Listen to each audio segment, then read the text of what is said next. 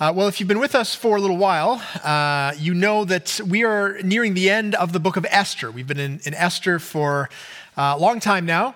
And uh, today we're going to be in uh, chapters 8 and, and most of chapter 9. Uh, up to this point, especially recently, we've had a number of, of real climaxes, real victories in the book. Uh, Haman, who was the antagonist, the real uh, villain of the book, he was executed last week. He was, he was justly condemned for his, for his wrongs, for uh, putting out this decree that, so that all the Jews in the Persian Empire would be destroyed. He was killed, but the decree, it still exists. It still lives on. And so there is still uh, some serious things that need to be resolved. And that's what we're going to look at this morning. Uh, it's a long section of scripture, so some parts I'm going to read, some parts I'm going to put up on the screen. And by the end of it, uh, we are going to get a one point of application. Just one, but it's a crucial point of application for those of us who have faith today and are seeking to grow in our faith. We're going to see it rooted in uh, this uh, text of scripture long ago and is going to come to bear on us today. So uh, I'm going to jump right in. We're going to begin with Esther chapter 8, verse 1. And uh, just to set the context, this is right after Haman has been put to death. Here it continues On that day, King Ahasuerus gave to Queen Esther the house of Haman, the enemy of the Jews, and Mordecai came before the king. For Esther had told what he was to her, and the king took off his signet ring, which he had taken from Haman, and gave it to Mordecai, and Esther set Mordecai over the house of Haman. So here we say uh, the reversals that began last week are really continuing on. Uh, Haman's wealth and property, which was a lot, was given to Esther. She, in turn, put uh, Mordecai to, to rule over it. And then Mordecai was raised up to Haman's position. The king knew him to be a man of integrity, had already saved his life, so he took off his ring, which was a symbol of authority and power, gave it to Mordecai. Now he was the second person in charge of the Persian Empire, which is all great, but the decree of death still exists for the Jews. That later on that year, there would be a day when all the Jews could be destroyed, and that still needs to be dealt with. So here it is, uh, verse 3. I'm just going to read this. Um, goes like this Then Esther spoke again to the king she fell at his feet and wept and pleaded with him to avert the evil plan of Haman the Agagite and the plot that he devised against the Jews. When the king held out the golden scepter to Esther, Esther rose, stood before the king, and she said, if it please the king, and if I have found favor in his sight, and if the thing seems right before the king, and I am pleasing in his eyes, let an order be written to revoke the letters devised by Haman the Agagite, the son of Hammedatha, which he wrote to destroy the Jews who were in all the provinces of the king. For how can I bear to see the calamity that is coming to my people? Or how can I bear to see the destruction of my kindred? That's her appeal.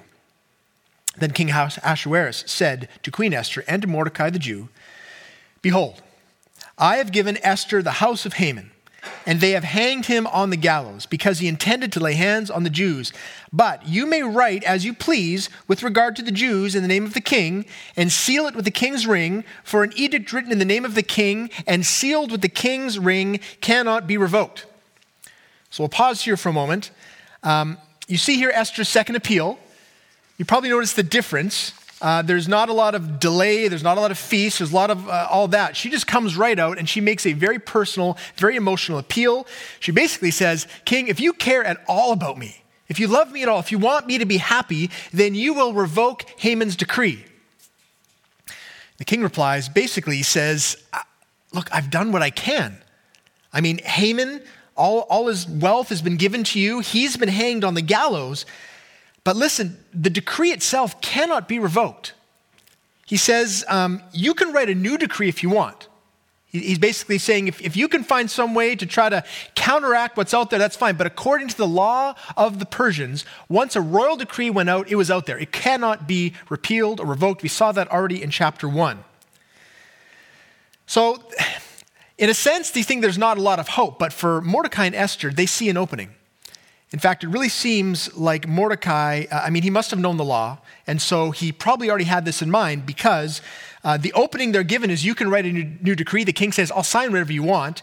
And Mordecai right away summons the scribes, and he has something already in mind. So here's the next part. Here's Esther 8, starting in verse 9. The king's scribes were summoned at that time in the third month, which is the month of Sivan, on the 23rd day, and an edict was written according to all that Mordecai commanded concerning the Jews, to the satraps, the governors, the officials of the provinces from India to Ethiopia. Remember, massive, massive empire, 127 provinces. To each province in his own script, and to each people in its own language, and also to the Jews in their script and their language. So everyone will, will know what's going on. Verse 10 And he wrote in the name of King Ahasuerus and sealed it with the king's signet ring. Then he sent the letters by mounted couriers riding on swift horses that were used in the king's service bred from the royal stud. So the emphasis there is on speed. They want to make sure that this new decree gets to the very farthest reaches of the empire in time so that everyone knows. And now here is the new decree. We'll put it up so you can see the words. The king allowed the Jews who were in every city to gather and defend their lives, to destroy, to kill, to annihilate any armed force of any people or province that might attack them, children and women included, and to plunder their goods. And on one day, throughout all the provinces of King Ahasuerus, on the 13th day of the 12th month, which is the month of Adar. So you notice there, if, if, it, if you remember, that's the exact same language of the first edict. So Haman had told everyone, look, you can destroy, kill, annihilate the Jews, plunder their goods. And Mordecai writes the reverse, saying to the Jews, now in the king's name, you're allowed to destroy, kill, annihilate everyone who's attacking you and plunder their goods. So it's kind of like a, uh, just evening the, the, the playing field. Let me read the rest of the administrative details. A copy of what was written was to be issued as a decree in every province, being publicly displayed to all peoples, and the Jews were to be ready on that day to take vengeance on their enemies. So the couriers mounted their swift horses that were used in the king's service, rode out hurriedly, urged by the king's command, and the decree was issued in Susa, the citadel. So essentially, what's going on here is that the new decree uh, gives the Jews an opportunity to neutralize the threat. That's really what, what we're seeing here. They're able to defend themselves. Uh, the parameters are exactly the same. And now we're going to see um, uh, a little bit of an interlude. So, if, if, you can imagine, that happens, the horses go out, there's a number of months until the day of destruction is coming, and we get this little interlude where we see a window into the change that's been going on in the empire itself. Because before, everyone seemed fine with the Jews being destroyed. Now, now the tide is kind of turning. So, here's what we see um, verse 15. Then Mordecai went out from the presence of the king in royal robes of blue and white with the great golden crown and a robe of fine linen and purple, and the city of Susa shouted and rejoiced. The Jews had light and gladness and joy and honor, and in every province and every city, wherever the king's command and his edict reached, there was gladness and joy among the Jews, a feast and a holiday. And many of the peoples of the country declared themselves Jews, for fear of the Jews had fallen on them. So we see a very, there's a big difference here. Um, there's a lot of um, of shifts, right? The tables really have turned.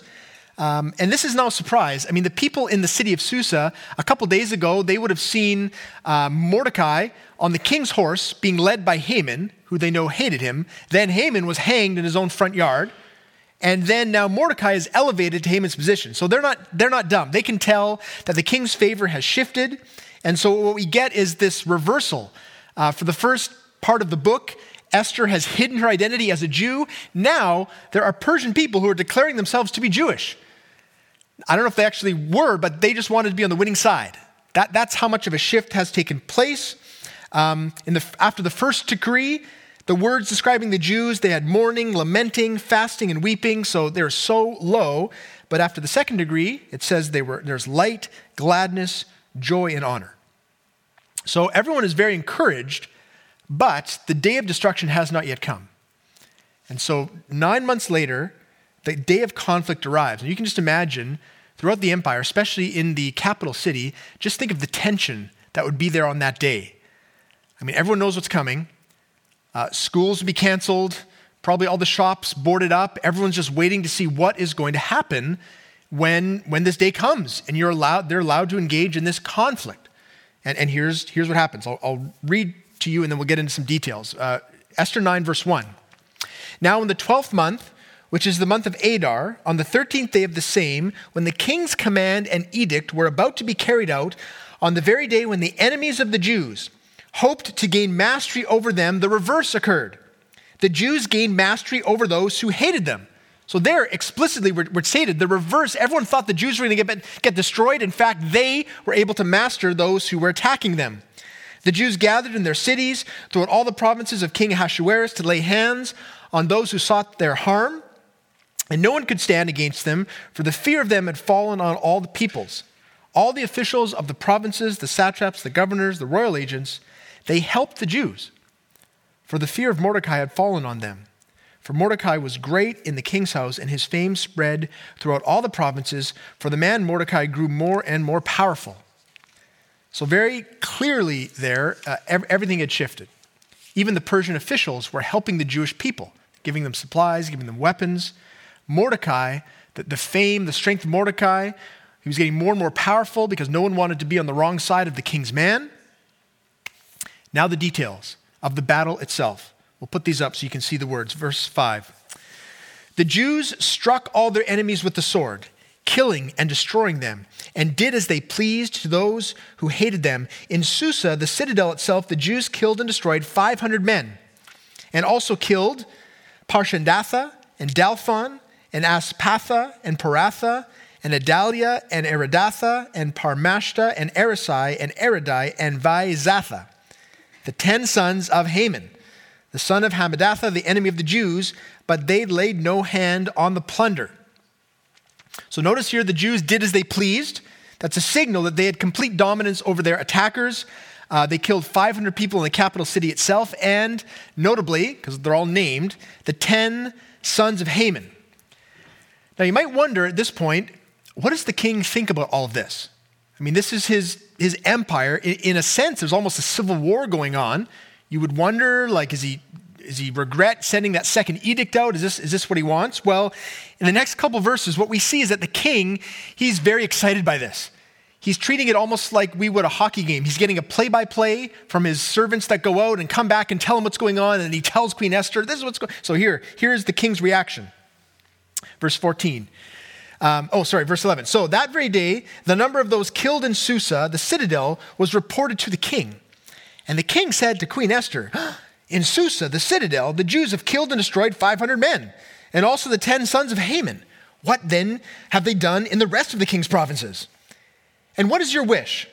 It shall be granted you. And what further is your request? It shall be fulfilled. So this is interesting. The king's asking her again, What do you want?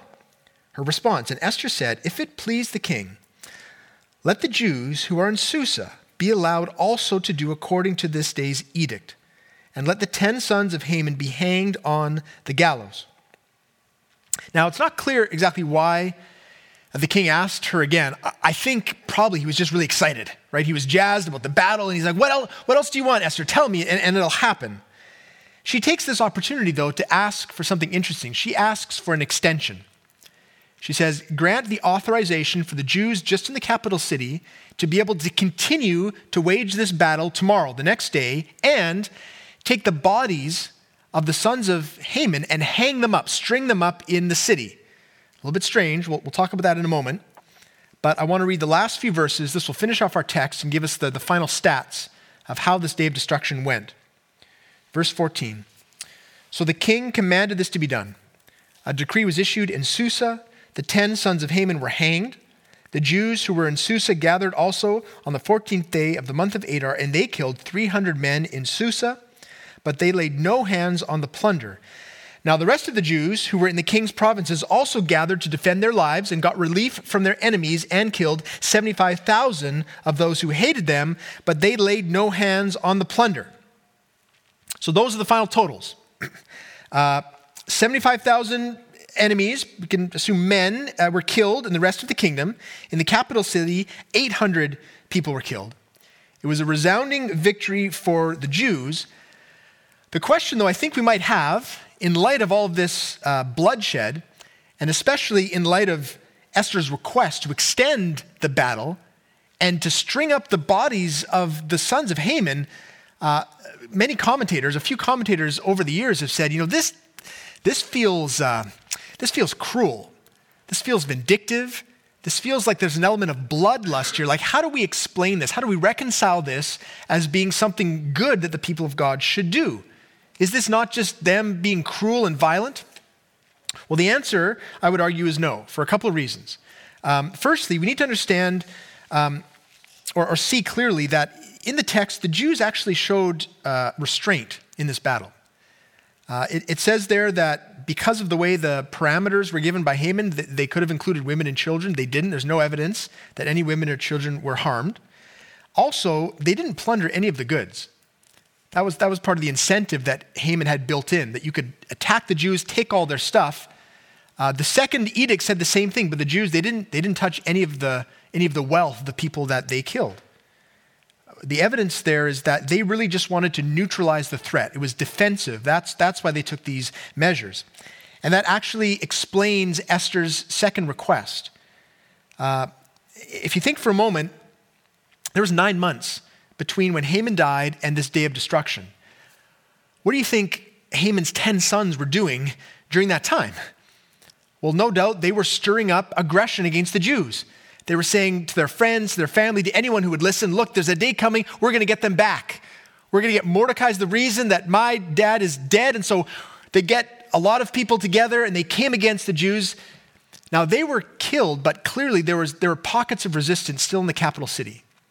And so that's why Esther made the request. We need a little bit more time to completely neutralize the threat. And probably the best way to show the other side that they had lost would be to hang up the bodies of the 10 sons of Haman to say, look, your leaders, they're, they're dead. Just stand down. Um, the conflict is over. So I think that explains kind of the nature of this, of this conflict. It wasn't about vindictiveness, it was about uh, defending themselves and about neutralizing any of the threats. And they did. Very clearly, on that day, the Jews won. God gave them victory over their enemies. There's a great celebration. In fact, next week, uh, we're going to finish off by looking at the celebration that was instituted by the Jews at that time and continue to this day, the Feast of Purim, really celebrating God's deliverance from their enemies. But here's the thing what, it, what lessons are there in this text for us? For us, God's people today. I mean, what is this telling us? Is, is this telling us that we, as the people of God, are to take up arms against those who threaten us? Is this telling us that we are to fight against our enemies? Like, what, what lesson is there for us here and now, those who seek to follow the Lord? Well, the answer is that as Christians, we are called to fight. We are called to engage in a battle, but it's not against our enemies out there in the world. It's against an even greater threat that resides in each one of us. So here's our one point of, of application and instruction for us this morning. In this text, we see that we are to wage war against sin. We are to wage war against sin. Now, to help us see the connection there of this text and this point of application, he explained a couple things. See, one of the challenges of reading the whole, the whole Bible and seeing the story from beginning to end is that there are some things that God calls his people to in the Old Testament that seem at odds with the teaching of Jesus in the New Testament. It seems like it's not saying the same thing. Uh, for example, here's two verses, one from the Old, one from the New. 1 Samuel 15, 18. And the Lord sent you on a mission. This is talking to the people of God. The mission that God sent them on was this Go, devote to destruction the sinners, the Amalekites, and fight against them until they are consumed. It seems a lot like the, what we see in our text today. Go, kill all the evildoers that want to mean you harm, destroy them completely. But then Matthew 5:44 says Jesus says this, I say to you, love your enemies and pray for those who persecute you. And very often there's I mean there's an obvious tension there. How, how do we understand? How do we reconcile the command of God to go and destroy your enemies or then to love your enemies and, and pray for them? Well, first thing we need to see that's very clear in the Bible is that God himself does not change. His character doesn't change. His moral law does not change. It was the same in the Old Testament, the New Testament, and today. In fact, both of these commands that we see in the Old and the New Testament, they are rooted in the same deep truth that God reveals in the Bible. And that truth is this the primary enemy of all human beings has always been the same it's sin. Sin is the enemy of human beings in the world. Sin is, the one that is the greatest threat. Sin brings death and sorrow wherever it takes hold. Sin destroys life, destroys our, our joy and our peace. Sin separates us from God. Sin sows seeds of discontentment that leads us to abandon our faith. In essence, sin is basically turning our back on God, going the other direction, and then destruction, eternal destruction, is our fate. And so, because God loves his people, what we see is that he always acts to protect us from sin and to save us from sin. In the Old Testament, the threat of sin manifested itself in a, in a particular way because in the Old Testament, there were certain people groups that had completely embraced sin. I mean, they had completely turned their backs on God. They were corrupt and wicked and evil. They wanted nothing to do with the God of the universe, the God who created them. Here we can think of the city of Sodom that God went to to look for anyone who was righteous, didn't find anyone. You can look to the Canaanites or the, the Amalekites. See, the greatest threat that these people posed to the people of God wasn't just that they might conquer them or steal their land or plunder their goods or even kill them. The greatest threat that these other people, these enemy people, had for the people of God is that, that they might corrupt their hearts, that, that they would lead them into sinful, idolatrous practices. That because the people of God were connected with these, these other sinful people, that they themselves would abandon their faith. See, plundering of goods and death was bad, but sin, sin meant eternal consequences. That's why we see certain commands of God in the Old Testament. For example, God said to his people, Look, don't marry the other people out there in the world. Don't intermarry. That wasn't an issue of race, it was an issue of wanting to guard his people from the influence of sin. God knew if you're going to marry someone, it's very difficult to resist the influence of your spouse. If they're into idolatry, worshiping other gods, that's going to that's going to water down your own faith. Same is true today. Why it says to Christians, don't marry someone who's not a Christian because that lack of faith is going to rub off. It's going to be hard to maintain your own faith. God says to his people when they came out of Egypt, leave all of your idols behind. Don't bring them with you, even if they're made of solid gold, even if they're valuable, it's not worth it. Because if you have an idol in your home, you're going to be tempted to worship it when you think I disappoint you. You want to get rid of it. And that's why God commanded his people to destroy everything and everyone when they engaged in certain battles, because the threat of sin persisted if the things of sin were allowed to survive. And that's why, even, see, there were even times when God commanded his people to turn their swords on their own brothers because that the threat of sin was within God's people. It wasn't just outside, it was also within. So last week, if you remember, we talked about uh, the incident of the golden calf. After the Exodus story, uh, Moses was up a mountain with God, and his, the, God's people were down and they were getting impatient, and so they made an idol out of gold. They started to worship it. Heinous sin. Part of the consequences for that was that Moses called uh, the Levites and said, Go through the camp of God's people, take your swords out, and hack down all the people who were involved in this sin. 3,000 of God's own people died that day. The point being twofold. One, there are deadly consequences for sin. But secondly, because God loves his people, he intends for us to make war against the sin in our lives. And that has not changed. Even to this day, sin is our greatest enemy, and we are called to make war on it. The, the, difference, the difference is where the battle takes place. In the Old Testament, it was largely out there, like battling against an, another people. Now, it, it's inside us. And the reason for that is because God's people are no longer just identified as one particular cultural ethnic group. I mean, it's not just the Jews who are God's people, it's, it's all kinds of people all over the world Jew, Gentile, Greek, anyone who claims the name of Jesus is, is a follower of God. And so it's not just one group of people. Also, sin is not just identified with one group of people out there. So you can't just draw battle lines in terms of nationalities. The battle lines need to be drawn in our own heart. We're all sinners. We, we all need redemption. We all need forgiveness. We all need to wage war on the threat that is within us. In fact, uh, this, this violent, warlike language, we find it still in the New Testament. It's just that the object, the focus is different. Let me, let me give you a couple of examples here. Here's Matthew 5, 29 to 30. This is Jesus speaking about to, to believers. He says, If your right eye causes you to sin, tear it out throw it away. For it is better that you lose one of your members than that your whole body be thrown into hell. And if your right hand causes you to sin, cut it off, throw it away, for it is better that you lose one of your members than that your whole body go into hell. Now, Jesus there doesn't actually mean necessarily you have to cut off your hand or tear out your eye. He's saying that's your, that should be your attitude toward the things in your life that are leading you into sin.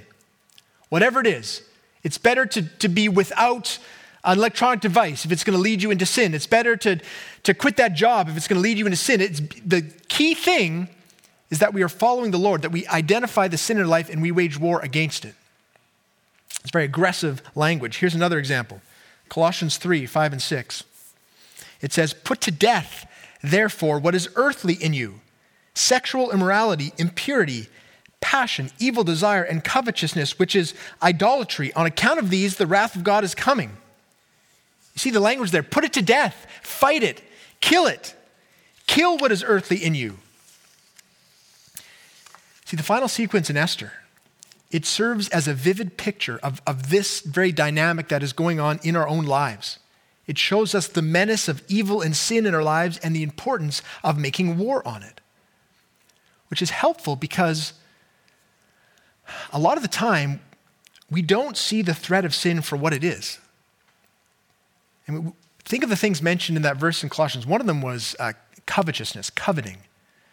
Coveting is just wanting things that you don't have, which I would say is kind of woven into the fabric of our culture.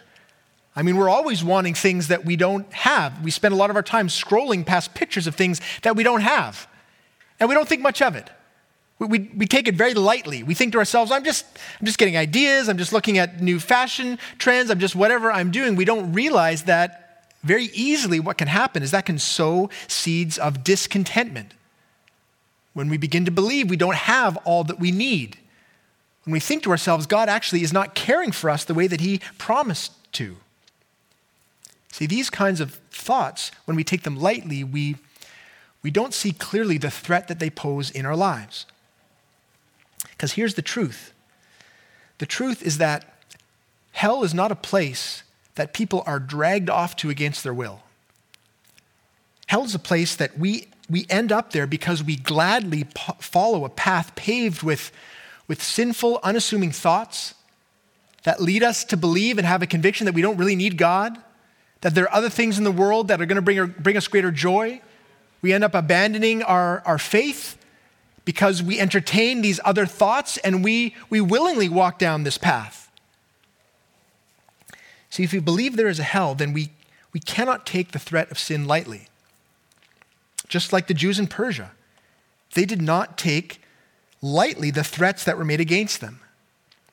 Once that second edict was, was posted, they started to get themselves ready. They, they, they got their weaponry, they, they started training, whatever they did. They, had, they know they had nine months, and they had to get ready because the threat was coming. They, they wanted to make sure that when the moment came, they were able to completely neutralize the threat against them. They knew there was a battle to be fought, and they prepared themselves for it, and they fought it to the death.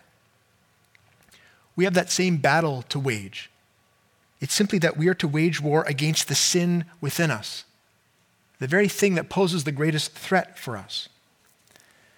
The question, of course, is how? How do we do this? This is the question I want to ask. Spend, spend the last bit of our time. How do we wage war against the sin in our lives? And in our hearts. How do we do that? How do we effectively put sin to death? Well, two answers. Two answers are going to be helpful for us, both found in Scripture. Here's the first one We wage war against sin by the Holy Spirit, by the power of the Holy Spirit. And I get this from Romans 8 13. Here's the verse it says, For if you live according to the flesh, that is sin, you will die. That's what we've been saying. Right? That's the threat of sin in our lives. If you live according to the flesh, according to sin, you will die. But if by the Spirit you put to death the deeds of the body, you will live. Now, putting to death the deeds of the body, that's what we saw in Colossians 3, right? That's the battle. We got to put to death the deeds of the body, fight against the, the, the parts of us that are following sin. But notice the added part there that was key is by the Spirit. That's the difference, by the Spirit. See, there, there are a lot of people in our world that are putting to death the deeds of the body, but they're doing it in their own strength for their own earthly reasons.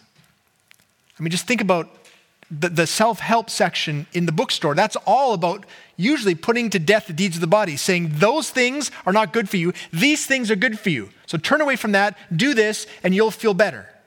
Um, this is every diet, every fitness craze, every uh, thing that you're trying to do out of your own willpower. I mean, when I open up Firefox on my computer, there's all these articles, and most of them are this kind of a thing uh, like eight ways to stop procrastinating, five reasons to eat more kale, uh, how to eat less sugar. There's all these things, these articles, and they're there because they're, they're helpful, I guess. I, I probably should do those last two things for sure. But, but here's the thing that will not, that's a different, there's a difference between just putting to death the deeds of the body, just kind of trying to, in your own strength, make things better, than actually accessing the power of the Holy Spirit. See, when we add in putting to death the deeds of the body by the Spirit of God, that means that we're doing it in such a way that the nature and the power of the Spirit is unleashed in our life, which is different because then we're not just working on the outside of us, our actions, our behavior, we're working on the heart. We're still working. It's still our effort, but it's God's strength and God's power. This is the, the normal dynamic of the Christian life.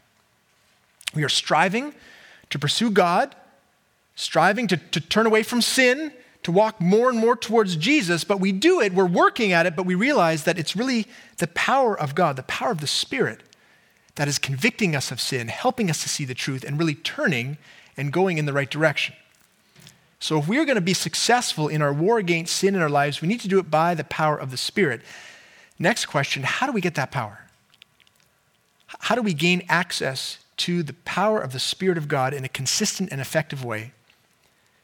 Here's the second part of our answer we wage war against sin by the Holy Spirit, and secondly, by hearing the word and believing. By hearing the word and believing.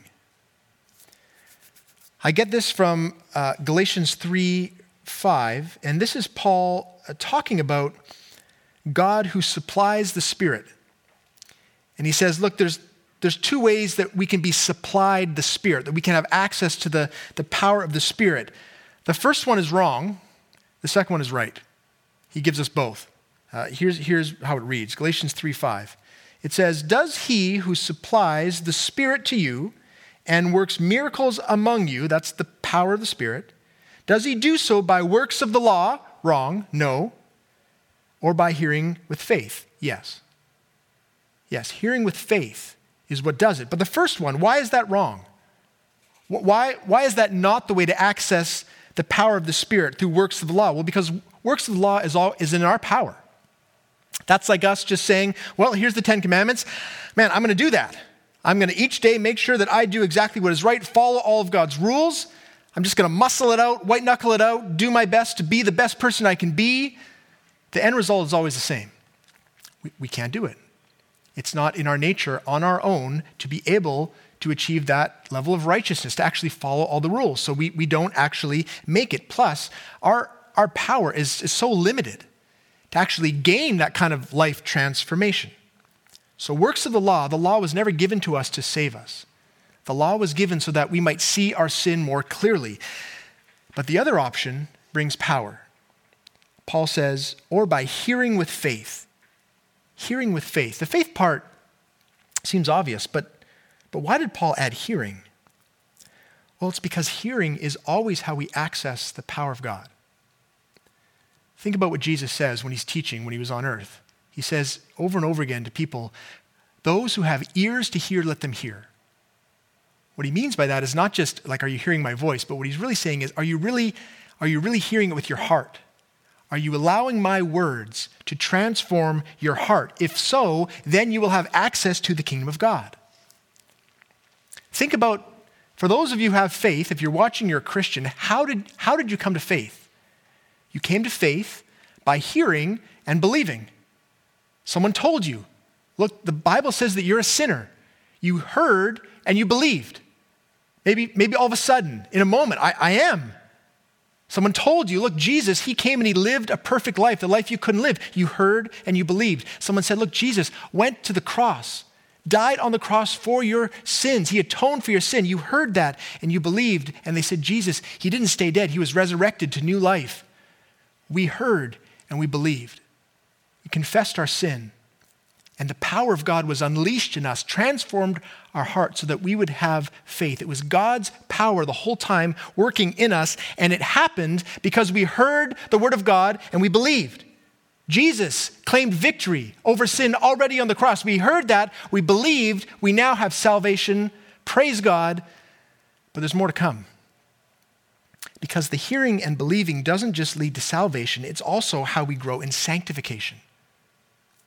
It's how we kill the residual sin that is in our lives. It's how we grow in maturity in Christ's likeness and actually live out our faith, work out our salvation.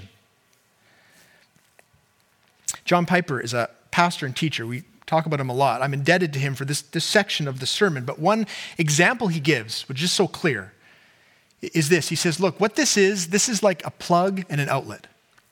He said, We are the plug. The Word of God is the outlet if you want the power of God, you got to plug it in. There's no power in any electrical system unless you, you plug it in. You need to be connected into the Word of God because the Word of God brings the truths of God. It brings the clarity about who we are, about who God is. It cuts through all the lies of sin that threaten to, to confuse us and to lead us down a path towards our destruction. For us to gain mastery over the sin in our lives, we need to be daily hearing the Word of God and believing it true and then living out of its truths. That's how we wage war, each and every day. Let me close with an example. Because this is out there. These are, these are things that we can see, hopefully, in Scripture. We can see, but, but again, the question is okay, well, what does it actually look like to live this out? Here's an example. This example is uh, from my wife Dawn's life. Asked, I asked her if we could share this. She said, absolutely. Uh, when Dawn was, was younger, like in her later teens and early 20s, uh, she struggled a lot with anxiety. And it was anxiety that had to do with her physical health. She, she thought a lot about, about what would happen if she got sick and if she would die. And so anything that you know, would feel wrong in her body would bring about a lot of anxiety, a lot of worry. And the reason for that, one of the reasons, main reason, was that in her late teens, like in grade 11, 12, and then after uh, high school, uh, she had a number of people that she knew who died unexpectedly. Young people. Uh, she had about nine people uh, that were somewhat close to her that, that died over the time period about two years. So these were people in her family, people in her class at school, people from the gymnastics club that she was a part of, um, and, and, they died in a variety of ways car accidents, um, health concerns, just unexpectedly, people, people dying. And it, and it just shook her. And she began to wonder, like, am, am I next? If all these people that I know, these young people, could die, am, am I going to be next? And so she really struggled with worry and anxiety. Um, when we started dating and went into marriage, this was, this was something that, that I noticed, that we talked about. And this was something that you know, if you struggle with anxiety, isn't just, um, isn't just a concern, isn't just something that is bothersome. As Christians, what we need to recognize is, is it's actually wrong thinking. That there's an element of sin and anxiety because what we're really saying is, look, God, I don't trust you with these things. And I'm worried. I feel like I have to do the worry and try to fix things because I don't think you're going to take care of it. So the answer to Dawn's anxiety, one of the main ones, was for her to immerse herself, her mind and her heart, in the Word of God. And I remember doing this with her, um, writing down verses, putting them around the house, talking about them, praying through them. Because in the Word, we have answers. We have truths that bring comfort and bring correction to our, to our sinful thoughts. So, for example, classic anxiety text, Philippians 4 4 to 7. Here it is Rejoice in the Lord always. Again, I will say, rejoice. Let your reasonableness be known to everyone. The Lord is at hand. Do not be anxious about anything but in everything, by prayer and supplication with thanksgiving, let your requests be known to God, and the peace of God, which surpasses all understanding, will guard your hearts and your minds in Christ Jesus. That's the truth of God about the things we worry about. Dawn would read that and then pray through it. She, she would pray like, Lord, I believe this, I've heard it, I believe it, but I don't, I don't feel it. That's the struggle. Lord, Lord Jesus, would you help me to actually believe this, to actually um, live it out, to feel it? And then what she would do is she would look for those thoughts which were, were not true, which went against this. Thoughts like you're going to get sick, thoughts like that pain, that, that discomfort, that, that's something serious, you're, you're going to die. And she would counteract them with the truths of, of God, which is look, there is a peace from God that surpasses all understanding, that God is at hand, that He is going to take care of you. And she was able to, to speak into those, those lies and say, Look, maybe I am sick, but I have a hope that goes beyond this life. I have a father who cares for me. I have a God who sent his own son to die for me. And all of these truths were able to wage war against the lies of sin and the enemy that wanted to bring greater anxiety, greater worry, and greater sin into her life. She heard and she believed. And the power of God slowly brought greater peace, as was promised, into her life. We all struggle with things. We struggle with anxiety. We struggle with all manner of sin. Do you see that this works with absolutely everything in our life? Anything right now that you are struggling with, that God has given us answers in the text of Scripture, truths that can counteract the thoughts and the practices, the things that are drawing us away from Him, that are undermining our peace and our joy. This is the life that we are called to live. This is the battle that we are called to fight in the Christian life. The question really for us is are we fighting this battle? Is this even a war that you see as necessary to fight? John Owen's got a famous saying. He just says, Look, be killing sin or it will be killing you. Think of the Jews in Persia at the time. They knew that if they weren't ready for this battle, that the enemies out there, they were going to kill them. They had to be neutralized. They had to be killed or they were going to be dead. That should be our mindset with sin. That we need to see it for the enemy that it is. And we need to actively engage with the weapon that God has given us, which is the Word of God, to bring truth and clarity to all the, all the layers of our life so that we would be free from sin, so that we would actually have the peace that is promised to us. See, the Jews in Persia, they readied themselves for battle. Are, are you ready? Are you in the Word? Are you taking the Word of God? Are you making lists and saying, man, these things are plaguing me? Are these even true? No, here it is from the Word of God. This is what I'm going to focus on. This is the answer that I need. This doesn't happen in a moment, in a week or a month. This takes time, but the battle is worth fighting. Because here's the thing Jesus has already won this war. Do we realize that? His victory on the cross means that he has gained victory over sin. The greatest enemy has been defeated, but, but for us to experience it, we need to live it out, applying those truths, fighting hard, not in our strength, but in His strength, so that we might enjoy Jesus more and so that we might glorify Him with our entire lives. So that's what I'm going to pray for for us as a church. That we be actively looking for those areas of sin, waging war on them by the power of the Spirit through the Word of God, by hearing and believing, and that through that, we'd be able to honor God all the more in our lives and live for Him. Let me pray. Lord Jesus, I am thankful for your victory on the cross. I'm thankful, Lord Jesus, that we don't have to win this battle, that it has been won. But God, you do call us to fight it through the word, through the power of the Spirit. And so I pray, Lord Jesus, that everyone listening and watching, Lord, that you would help us to do that. Help us to be faithful in this battle. Help us not to shrink back. Help us not to take sin lightly. God, may we see that you want the very best for us. And so you call us into this battle and you give us what we need. You equip us with the word so that we might combat the lies of sin with the truth of the gospel and that we might be freed, freed from sin. I pray, Lord, for those who've been struggling for a while. Lord, some of these battles take so long. God, help us to persevere. Help us not to doubt the truths of the Bible. And help us, Lord Jesus, to have the pictures that we see in the Bible of your sovereign deliverance and care, like you cared for your people back there in Persia at that time. You care the same for us, and you've given us what we need. Help us, Lord God, to be faithful. I pray this in Jesus' name. Amen.